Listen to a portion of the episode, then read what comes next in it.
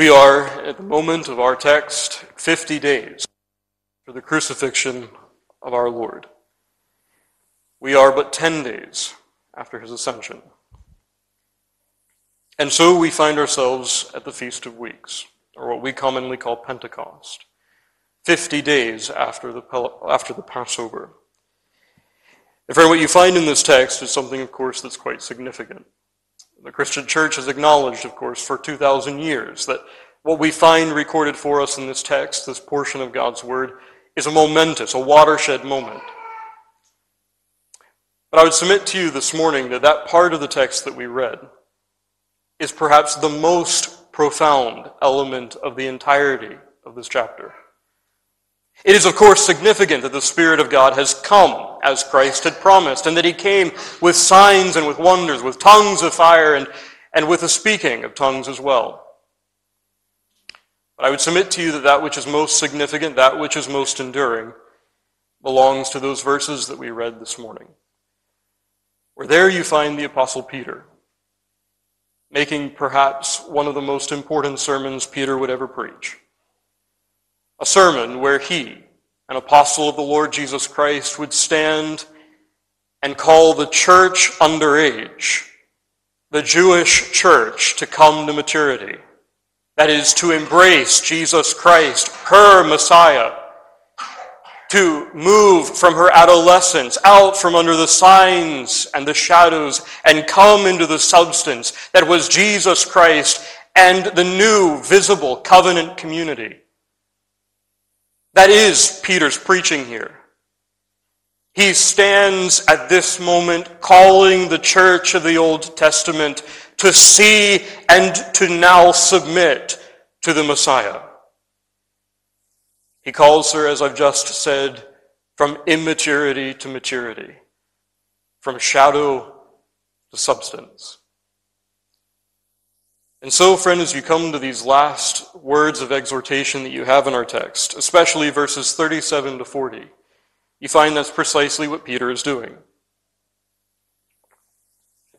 And as these ones who hear this preaching are pricked in the heart, that is literally in the word, they are stabbed in the heart by what Peter has preached, they go to the apostle and they plead that he would instruct them now on what they must do. You can understand why they were pricked in heart. Peter has not made a sermon where he's told them that they have sinned like their fathers. That's not Peter's preaching at all. He comes to this generation and says they are guilty of nothing less than the body and blood of the Lord of glory. The indictment that Peter gives to this generation is nothing less than having personally slain the incarnate Son of God.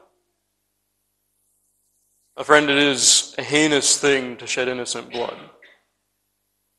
But the indictment that this generation was under was even worse, was even more grave than any other indictment for those who are guilty of innocent, shedding innocent blood. Their victim was the Lord of glory. And so they come to this point where they're pinched with conviction. And they say, What then must we do? Peter urges them to repent and to be baptized, which we'll take up in just a moment. But that exhortation is grounded in something that is communicated to us in verse 39. He says, For the promise is unto you and to your children. Now, why is this so significant? Well, friend, it's significant because you, of course, remember that here you have a, a, congregation, a very vast congregation of Jews, both those who are natively Jews, that is, Jews by ethnicity, and also those who are Jews by proselytism. These were all those who had professed the faith of Abraham. And Peter says, You must repent. You must come and embrace the gospel of Jesus Christ. Find remission of sins only in Him. And then he says to these Jews, For the promise is unto you and to your children. A friend, for those who heard this, first of all, you would recognize that that was a very, very familiar formula. A formula that took them back immediately to what you find in Genesis 17. The promise Abraham had received from God is that God would be his God and the God of his seed after him. That the promise was to Abraham and to his children. And now, says Peter, you are to repent and to believe because the promise is to you and to your children. It's the Abrahamic formula. It is nothing other than I will establish my covenant between me and thee and thy seed. What Peter is saying here, very unequivocally, is that the Jesus whom he preaches is the embodiment, the sum, and the substance of that which was promised to Abraham and to his seed. But we can go further. I want you to notice, friend, that as you look at this text, you recognize that this, of course, is a moment where Peter is urging them to exercise true faith in Jesus Christ. But he is also urging them to do something other, something far more visible. He's urging them to come out, as I've already said, out from under the shadows and the ceremonies, out, as you notice here, from an untoward generation. That is a defecting church a church that had rejected her Messiah. And to come and be part of that, which is the true covenant community constituted in the new covenant. And friend, what I want you to notice here is that he says, repent and then be baptized. And then as you continue to read, friend, you notice this, he has that exhortation, save yourselves, that is, absent yourselves from this untoward generation. And in verse 41, he says, in compliance with that, they were added to the church. Now, what does all of this say to us? Well, friend, it only reiterates for us, in, in one sense, how significant this moment really is. Peter is urging them to look to the substance that was in the covenant made with Abraham, namely Jesus Christ. But then he is also urging them to be part of his covenant community that is to be added unto the visible church, to take upon themselves the sign, the initiating sign of baptism, and be added to the number of those who profess the name of Jesus Christ, and they do. And he says that this is nothing less than complying with that exhortation to save oneself from that untoward generation. It's a significant moment. Because here in this text we find, friend, that the covenant of grace that covenant that of grace made with God's people from the moment of Adam's transgression in the garden right through the running centuries, its sum and its substance is Jesus Christ. Peter says, if you would have the blessing of Abraham, you must find it only in the Lord Jesus. But then he also says this, and friend, we can't miss this this morning, that the covenant privileges now are to be found among those who profess the name of Jesus. Those who profess the sum and substance of that covenant, the Christian church. He calls them out from the church that was defecting and immature and calls them to come to that which was in maturity, that which we refer to as the Christian church. And friend, what I want us to do this morning, just very briefly, is I want us to see how this text reinforces for us that covenant privileges belong only to the Christian church. Covenant privileges belong only to the Christian church. And I want us to see that under three headings. I want us to take a step back for a moment and look at what Peter says about the substance of this covenant. Then I want us to see how the, the apostle describes one's subscription to this covenant. And then finally, I want us to look at the subjects to whom this belongs. So take first of all the substance, and that you have in verse 39 referred to simply as the promise. In the immediate text, you recognize that the promise is defined for us, first of all, as the remission of sins. And what Peter here is saying, it's very pointed. What he's saying here is that here, internally, the covenant offers nothing less than the actual remission of sins. Not just the ceremonies, not just the ritual purification that was given in the law, but that the covenant, the substance of the covenant, its spiritual blessings go so far as even to say to this generation, the remission of sins is yours through the Lord Jesus Christ as you take hold of him by faith. And then he says this they would also have the gift of the Holy Ghost. Friend, just briefly, it's important for us to recognize he's not here referring to that which was the extraordinary benefits uh, that were known uniquely to the apostolic age. He's not here speaking about tongues of fire and speaking in foreign tongues miraculously. Uh, and we know that, of course, because he says that this promise is to as many as the Lord our God shall call. Uh, and that is both neither bounded by geography nor by time. The promise that's referred to here, rather, is that the gift of the Holy Ghost would be that, the New Testament measure of the Spirit. The Old Testament had the Spirit of God before, otherwise none could be regenerate. But in the New Covenant, friend, you remember that the Spirit of God would be poured out in greater measure. Also behind this is the idea that you find communicated to us in Galatians 4 6, where the Spirit of God is given, not just once, as it were, not just one measure in the life of the Christian, but the Spirit of God is continually, with increasing measures, given to the people of God. Take Galatians 4 6, for example. The apostle says, Because ye are sons, God hath sent forth the Spirit of his Son into your hearts, crying, Abba, Father. Uh, Thomas Manton on that text, I think, very aptly puts it to us this way God, first of all, makes us sons. And then he says, and then he gives us continual and greater measure of his Spirit. And so, friend, this is the promise. Nothing less than remission of sins for those who are internally members of this covenant, and also as well, this vivifying power, this life giving power that comes with the gift of the Holy Ghost.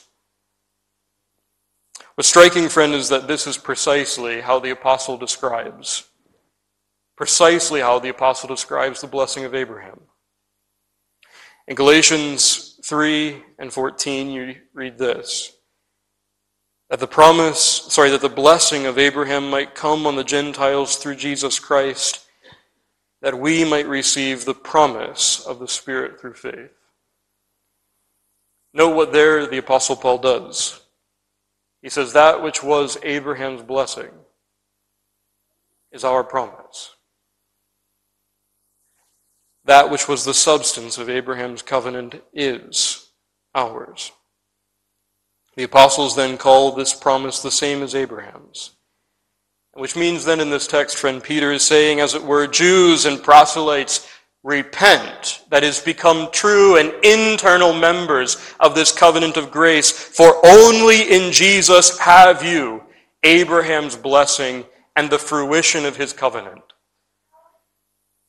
And so, friend, the substance of this covenant is communicated to us very, very, very pointedly. The spiritual blessings here of the covenant are only received as men and women repent and take hold of Jesus Christ by faith.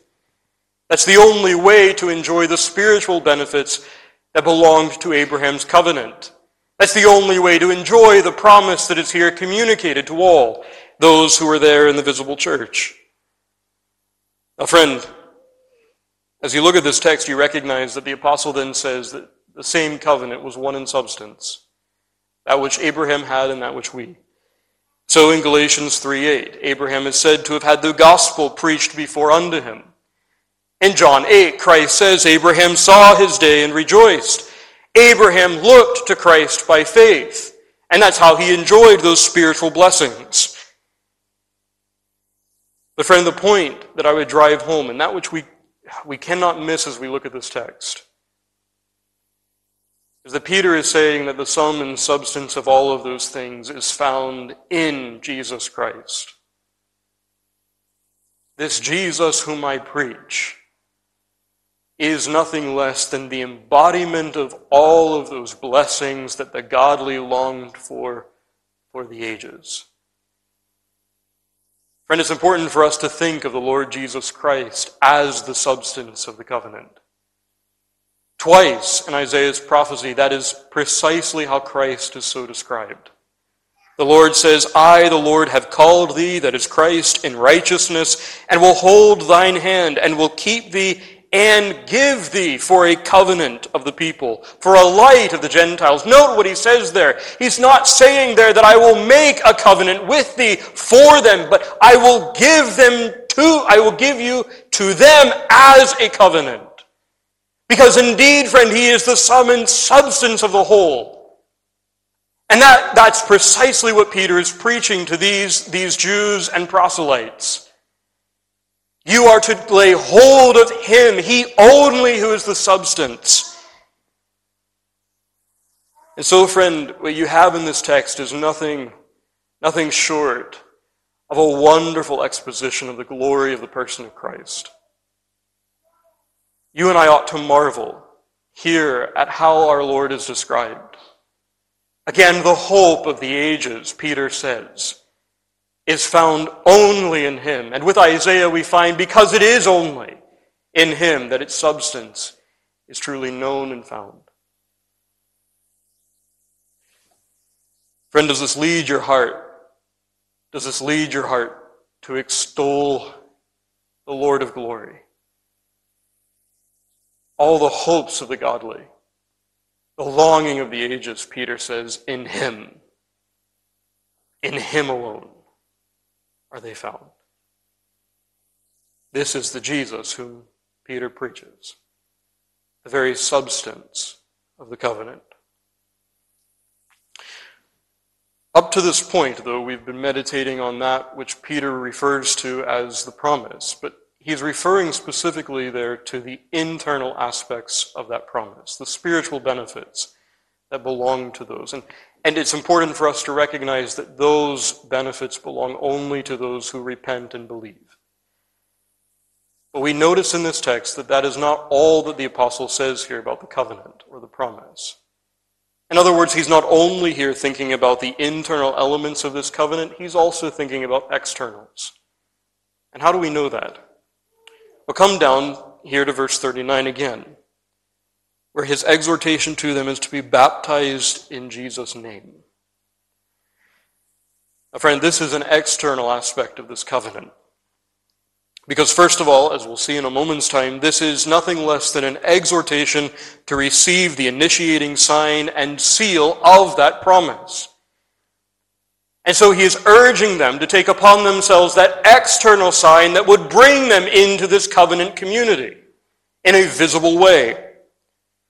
In other words, what Peter is preaching here is he says, You proselytes, who by the way would have gone through their own kind of baptism. Now, you remember the proselytes were brought into Judaism through baptism. He says, You proselytes, another baptism is now required in order to join the Lord's covenant community and that is a baptism in Jesus' name.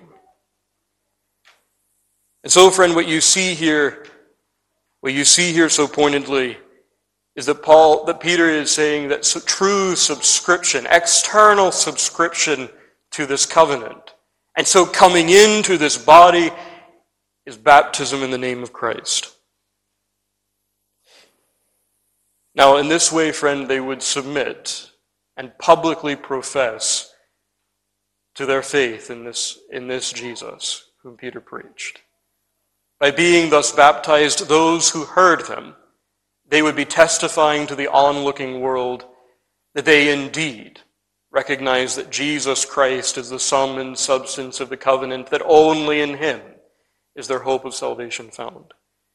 It was a public profession of faith that brought them into the church, as we read in verse 41. Now, baptism then we find here, admits us into the covenant community. And as the larger catechism, question 165, puts it, and into an open and professed engagement to be holy and only the Lord's. Now, friend, you remember, of course, that in the Old Covenant, as we read from Genesis 17, the only way that one would be brought into the external covenant community, that is, the visible people of God, was through the sign of circumcision. In fact, again, as you go back to Genesis 17, you find that those male children who were not circumcised were considered outside of that body. Now the Apostle Peter says there is another initiatory sign or seal that is required. Now, if that's the case, then you and I would expect that in the New Testament we would find some likeness between circumcision and baptism, being that both, apparently, are initiatory signs and seals into the covenant, the visible people of God. Well, that's precisely what we find. We find, first of all, circumcision described in Romans 4 thus that Abraham received the sign of circumcision, a seal of the righteousness of faith that he had while uncircumcised. It was a sign and seal of his faith. But then, as you come to Colossians 2, you find that circumcision and baptism are joined together. And friend, this is so very important. According to apostolic doctrine, according to that which we receive from the Word of God, both circumcision and baptism set before us nothing less than the substance of the covenant, namely, Jesus Christ living a sinless life, dying vicarious death, raising again, and descending. Friend, all of those things, says the apostle there, as we read in Colossians 2, are both found in circumcision and in baptism. And so the apostles treat both of these signs, both initiatory signs, as referring to the self same thing, referring to the sum and substance of the covenant. As friend, as we've already seen, the apostles say that the substance of both administrations of this covenant are one and the same. And now he says that these two initiatory signs and seals, they both point to the same thing.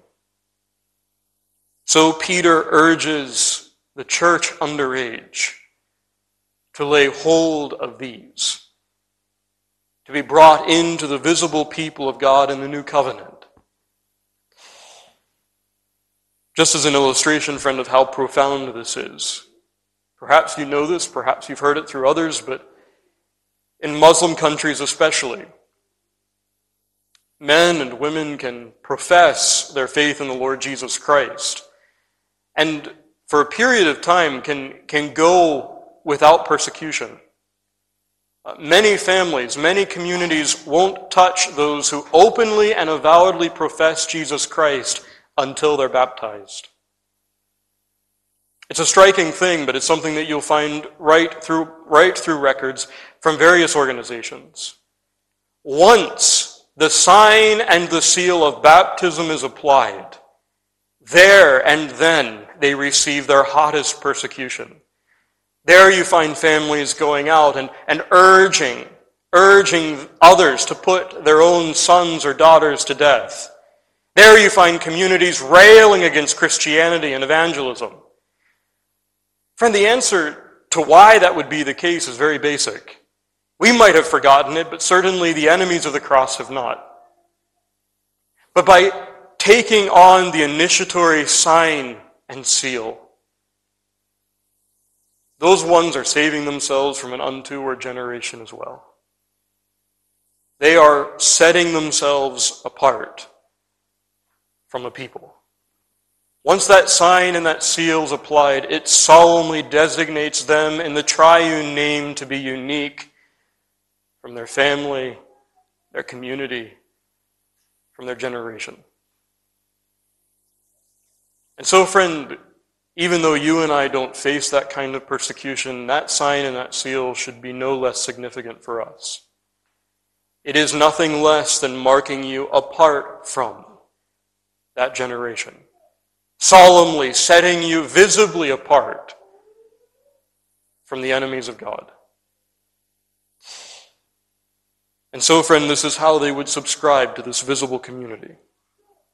But thirdly and finally, friend, as we close, we come to the subjects to whom this promise belongs. The subject.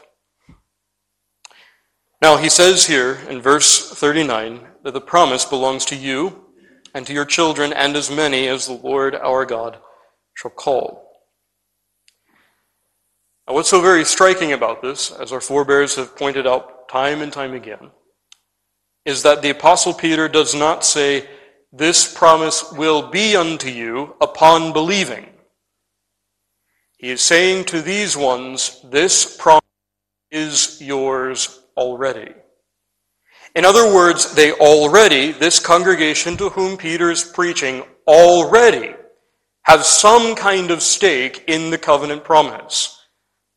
And I want us to look very briefly in how we're to understand that. And I want us to take it subject by subject. So take, first of all, the, those immediately addressed.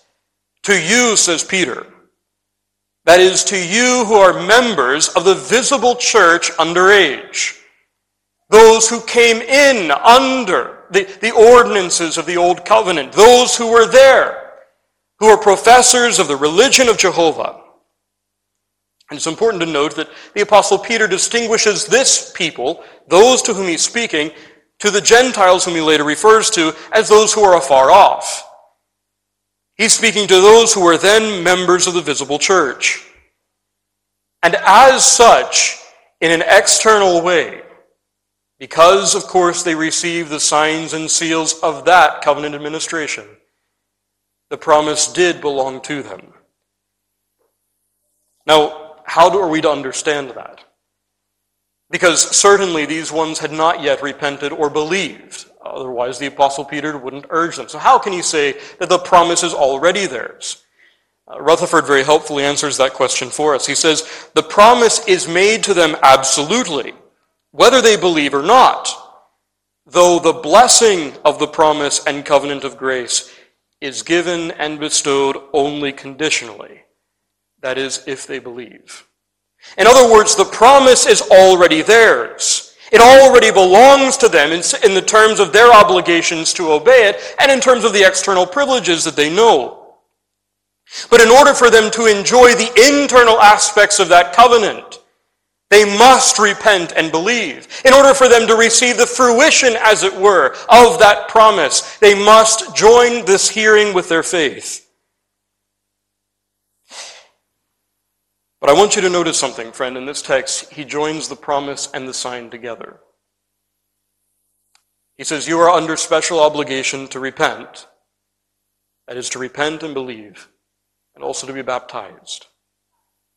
The exhortation is grounded again in the fact that the promise belongs to you.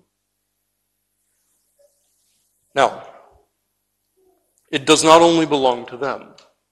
But he says expressly in the very next words, it also belongs to their children.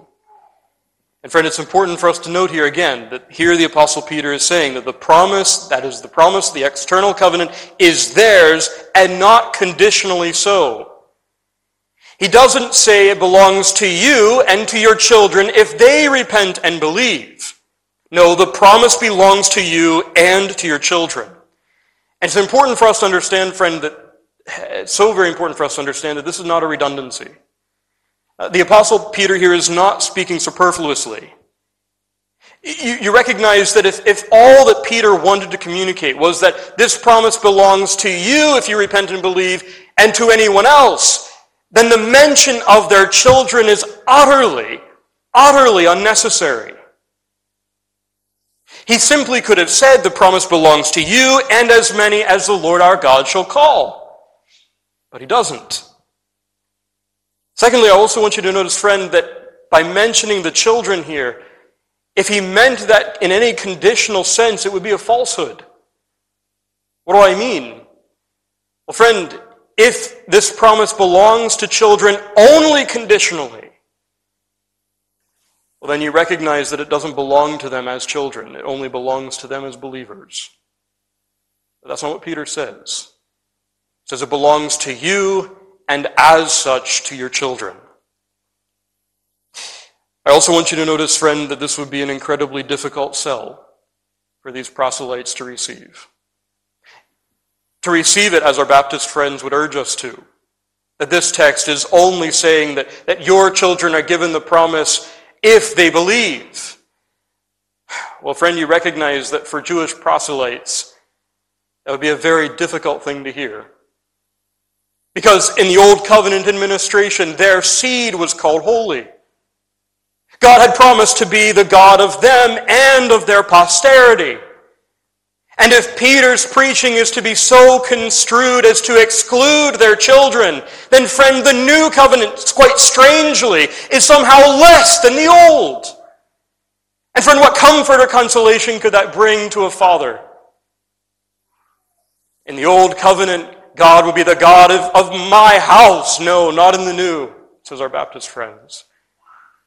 No, that's not what Peter says at all. He brings out the very formula from Genesis 17 to reiterate that the promise belongs to you and to your children. And what I want you to notice, friend, is that therefore, therefore, they are under special obligation to believe as they are under special obligation to be baptized. To whom the promise is given, Peter says expressly, so also is the sign.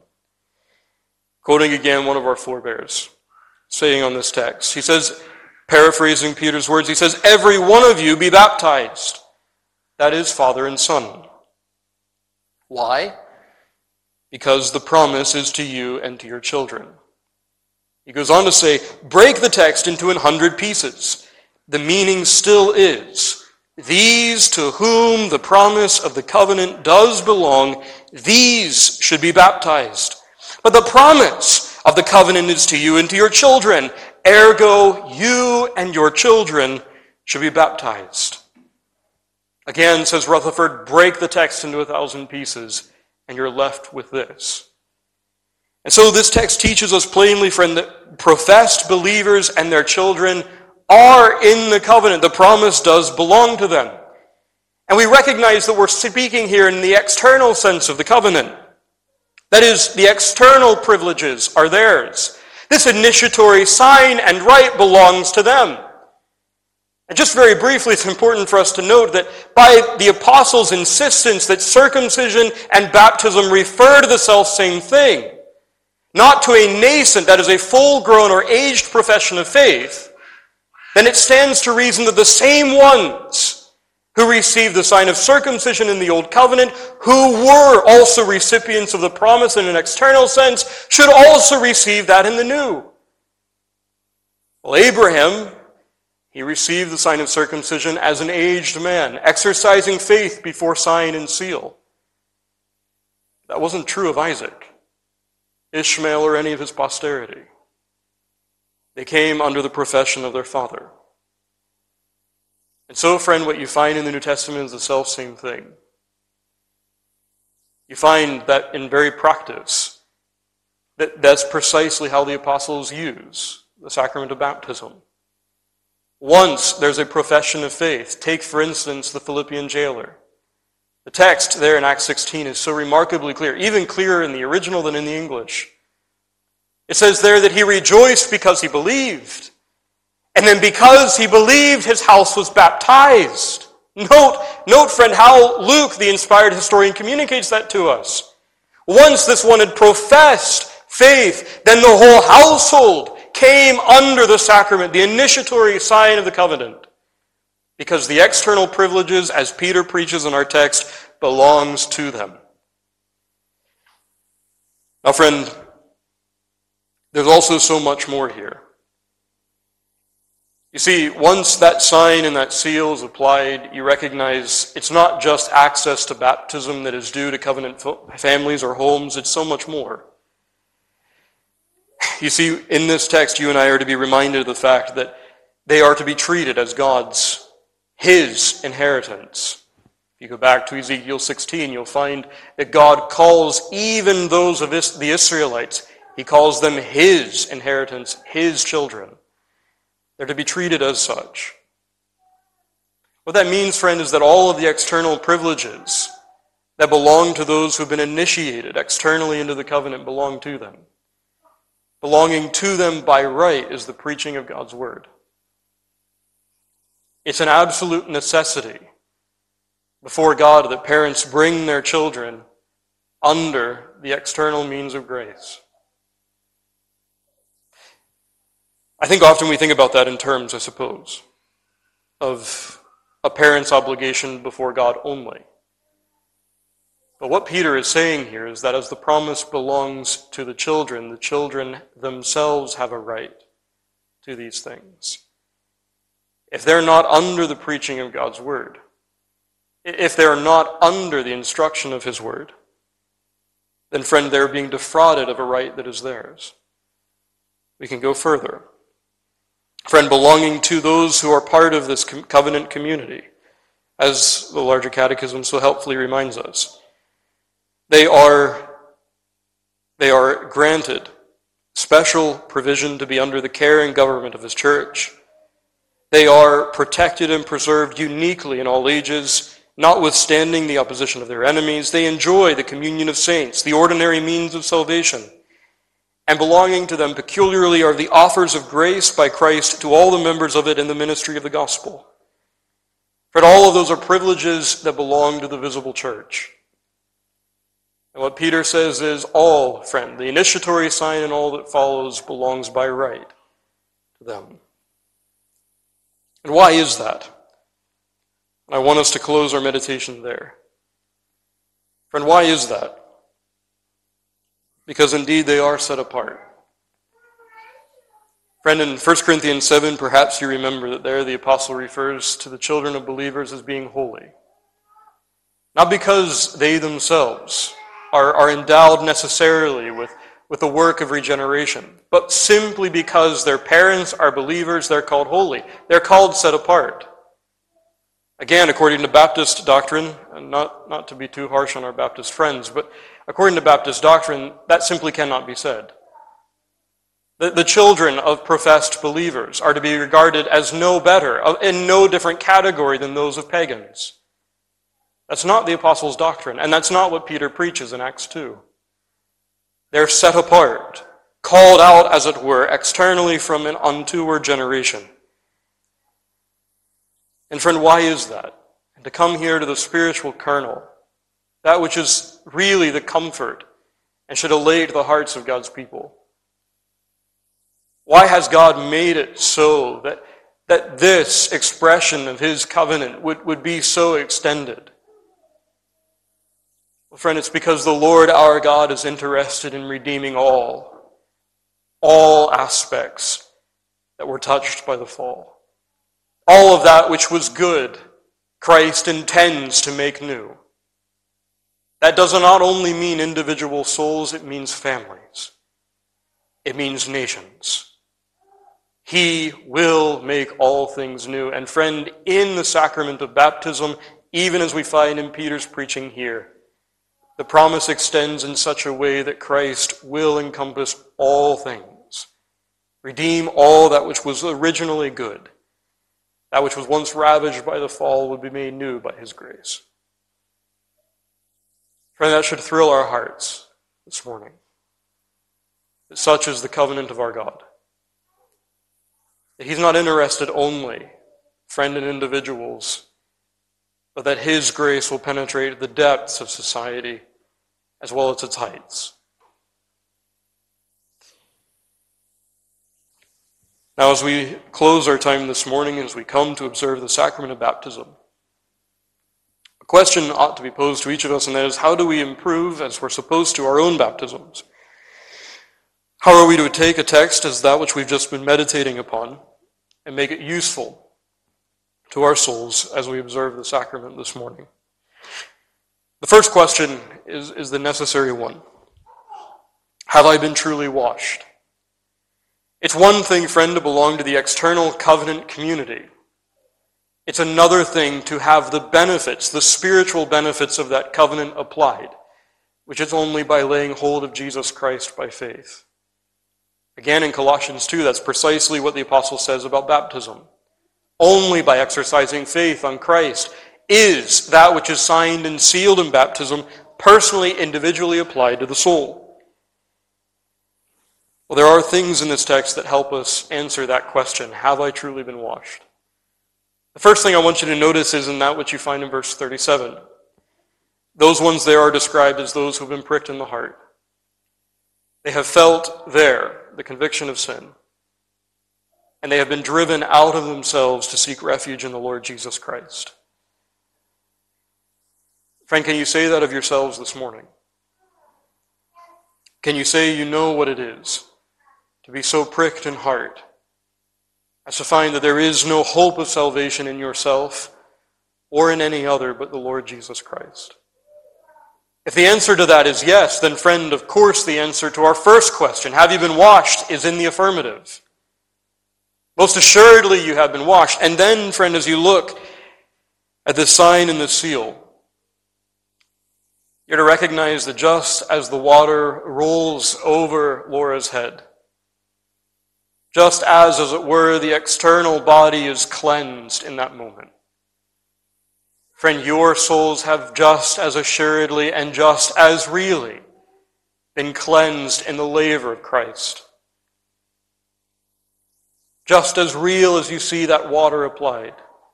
Friend, those who have taken hold of Christ by faith are supposed to remember that they too have just as really had the blood of Christ applied to them. But there's something in this text as well, friend, for our comfort that I would be remiss in not mentioning.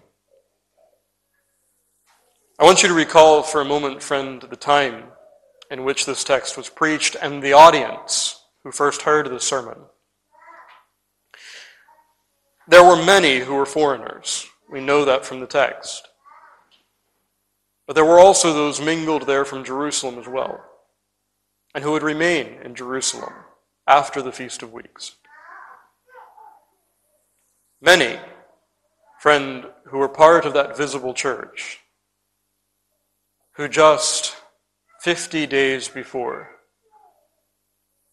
had cried had cried to Pontius Pilate, Crucify him, crucify him. His blood be on us and on our children. There were those in that crowd, friend, who belonged to the church, who had submitted to those leaders who had indeed, as Peter himself says, had crucified the Lord's Messiah. We've said this months ago now, but friend, it's important for us to remember that there is no greater, no more palpable sign of man's hatred toward God than that moment. And Peter says, You were there. And his blood is on your hands. You who reviled him. You who spit upon him. You who derailed, derided him as a blasphemer regarded him as, as worse than a murderer.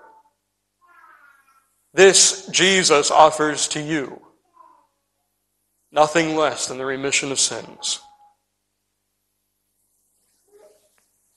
Friend, it's a staggering thing, is it not? You know, when Peter says that they were guilty of the body of the blood of the Lord in this text, it's not a small indictment. I mean, you remember how Judas handles really his conscience saying the same thing. He despairs and sinfully hangs himself. Friend, one could perhaps manipulate the court of human judgment. We see that all the time. But sitting under indictment like this generation, they had no appeal from the court of God. Such as a heavy, such as the heavy indictment they received. And yet he says to them, remission of sins is promised to all who lay hold of Christ by faith. Friend, there's a wideness in God's mercy here that you and I should meditate on. You and I should rest in. It even extends to those who just days before had crucified the Lord of glory. But if that we're not all. Friend, in this text, the Apostle Peter says, even as they lay hold of Jesus Christ, not only receive the remission of sins, but as they lay hold of him and receive the very substance of the covenant of grace. And friend, what's offered to them is the adoption of sons, the bringing in of their families, all of the saving benefits that the people of God have been promised. Friend, what you see in this text then as we close is that in this sermon and as well in the sacrament of baptism, you find a solemn and wonderful proclamation of the grace of our God extended to the greatest of sinners. Here is a fountain opened.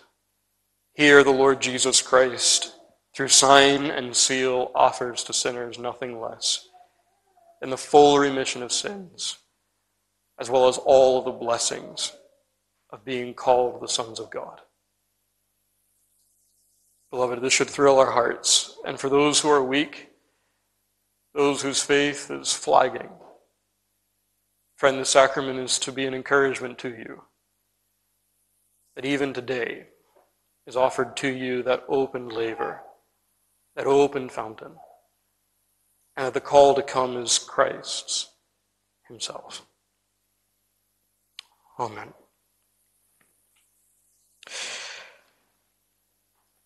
Let's stand once more as we come to the throne of grace together.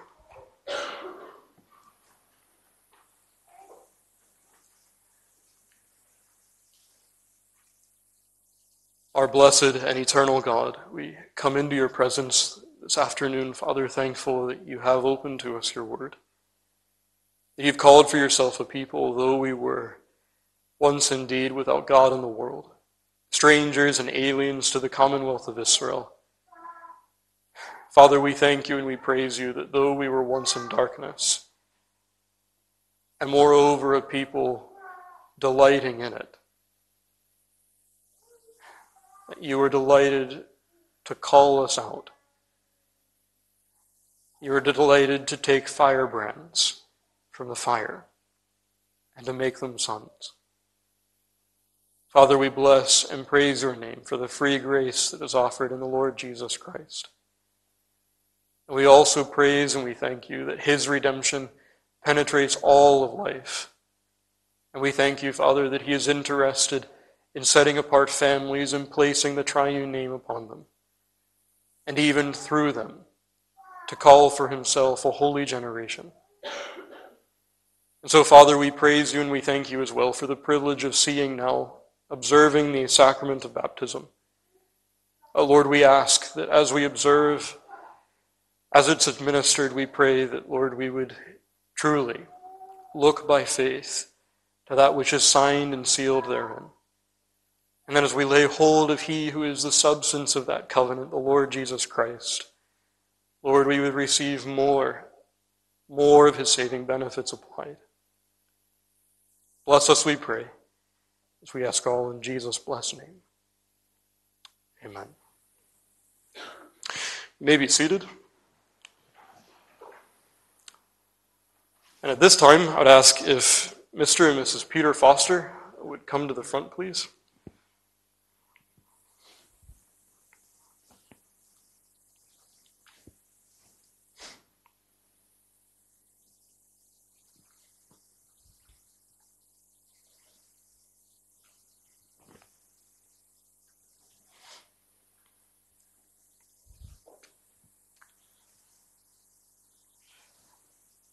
As you know, uh, Peter is a member of our congregation, and Catherine is a member of an evangelical church in England. Uh, so, Peter, I'll direct the, the, questions of membership to you specifically, but then to both of you, uh, the queries for baptism. Uh, Peter, please verbally indicate your assent after each question. Uh, first, I accept the scriptures of the Old and New Testaments to be the Word of God and the only infallible rule of faith and practice. I believe that Jesus Christ is the Son of God, the only Redeemer of men, supreme in church and state, and in dependence on divine grace, I take him as my Savior and Lord. I promise by divine grace to show a teachable and submissive spirit to the teaching of the Holy Scripture as set forth in the testimony of the Reformed Presbyterian Church of Ireland. I promise that by the help of the Holy Spirit, I will endeavor to live a life consistent with my profession. Now, to both of you, do you acknowledge your child as a covenant child, and according to the gracious design of Christian baptism, do you dedicate your child to God and present her for recognition as a member of the church? Do you promise to perform the following parental duties? To pray that your child may be renewed and brought to saving knowledge of Jesus Christ as signified in the sacrament, to seek that your child may come to know the Holy Scriptures and to know the duty of committing herself to God, to rule well your household, practicing parental authority with firmness and love, setting the example of a holy life and consistent life, and according with regularity to personal, family, and public worship, and to seek that your child may, while young, come to understand the history, doctrine, and practice of the Reformed Presbyterian Church, and may be helped to experience the blessings of loving obedience to the Lord Jesus Christ. Do you so promise? And now to the communicant members of this congregation. Do you promise to pray for this covenant child and seek by example and precept to encourage her to walk in the ways of the Lord? If you would, please indicate by your assent by raising your right hand. As we come now to the administration of the sacrament of baptism, this is a joyful occasion as well as a solemn one. And as we, as we observe this sacrament, it's right for us to remember that, that those of us who are baptized are to improve our baptism while we see the water applied. And one of the ways that we can do that, as you remember perhaps, is that in baptism the full name of the child is stated.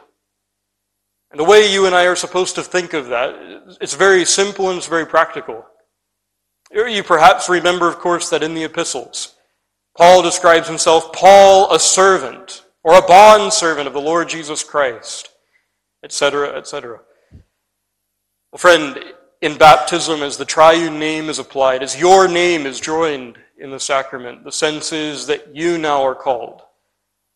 You are called, your name, so, such and such, a servant of the Lord Jesus Christ.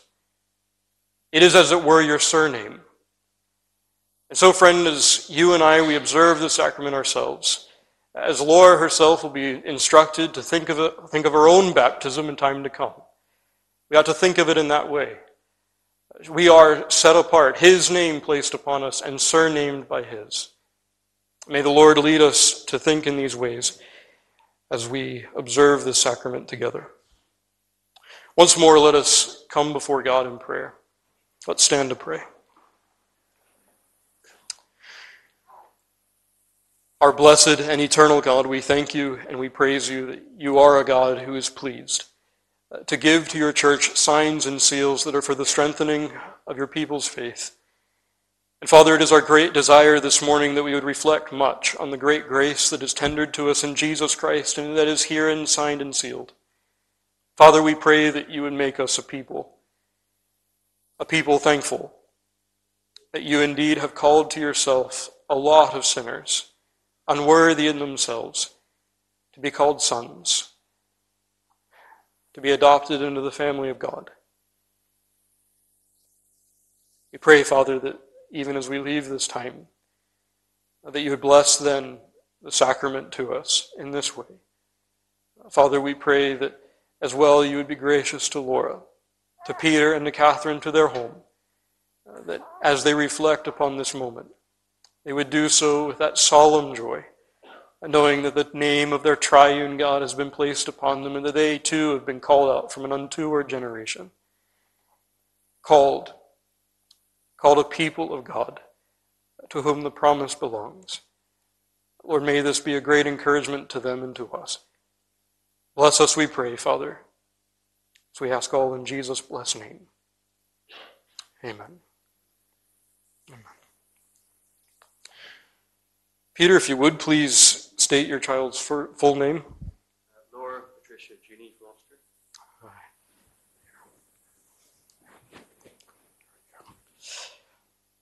Laura Patricia Jeannie Foster, I baptize you in the name of the Father, and of the Son, and of the Holy Ghost. Amen. Let's, let's continue in prayer together. Our gracious and eternal God, we thank you and we praise you we praise you that a fountain has been opened for sin and for uncleanness. And we thank you, Father, that you are a God who is pleased to cleanse sinners. And so we ask, Father, even now this morning, that you would be gracious to us. Be gracious again to this, this young family. Lord, let it be that in the years to come, not only would the sign and seal be remembered, but its substance enjoyed.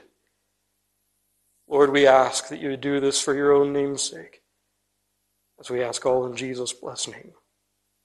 Amen.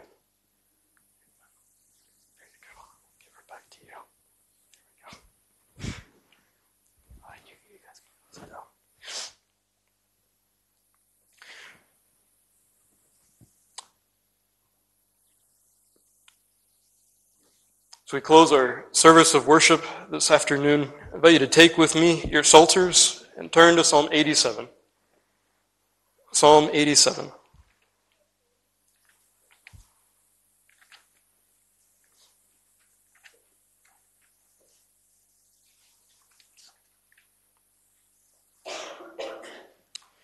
We sing there the entirety of the psalm, which concludes these words Of Zion it shall be said, This man and that man there was born, and he that is most high himself shall establish her. When God the people writes, He'll count that this man born was there. There be that sing and play, and all my well springs in thee are. Uh, beloved, this is a psalm that speaks of the engrafting of God's people into uh, the covenant people of God. Where, says the Lord, all my well springs are. May we sing in praise to our God who has wrought such redemption, given such precious promises. These words, Psalm 87, the entirety of the psalm. We'll stand to sing to God's praise, and afterward, please remain standing for the benediction. Oh,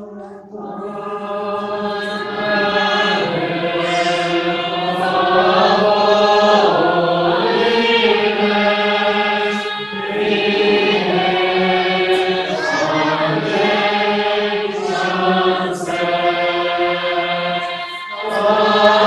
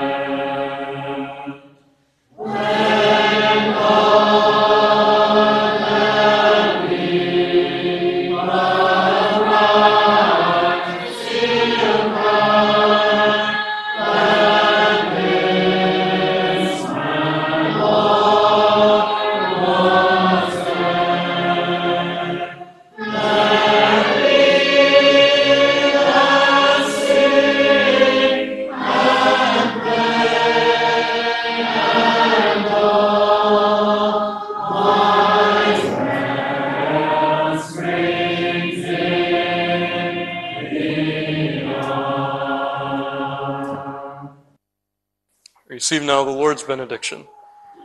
The Lord bless thee and keep thee. The Lord make his face shine upon thee and be gracious unto thee. The Lord lift up his countenance upon thee and give thee peace. Amen. As moderator of the Reformed Presbyterian Church in Loughbrickland, uh, do declare this court uh, out of out of session. Uh, in Zion's in the name of Zion's only King and Head. May be seated.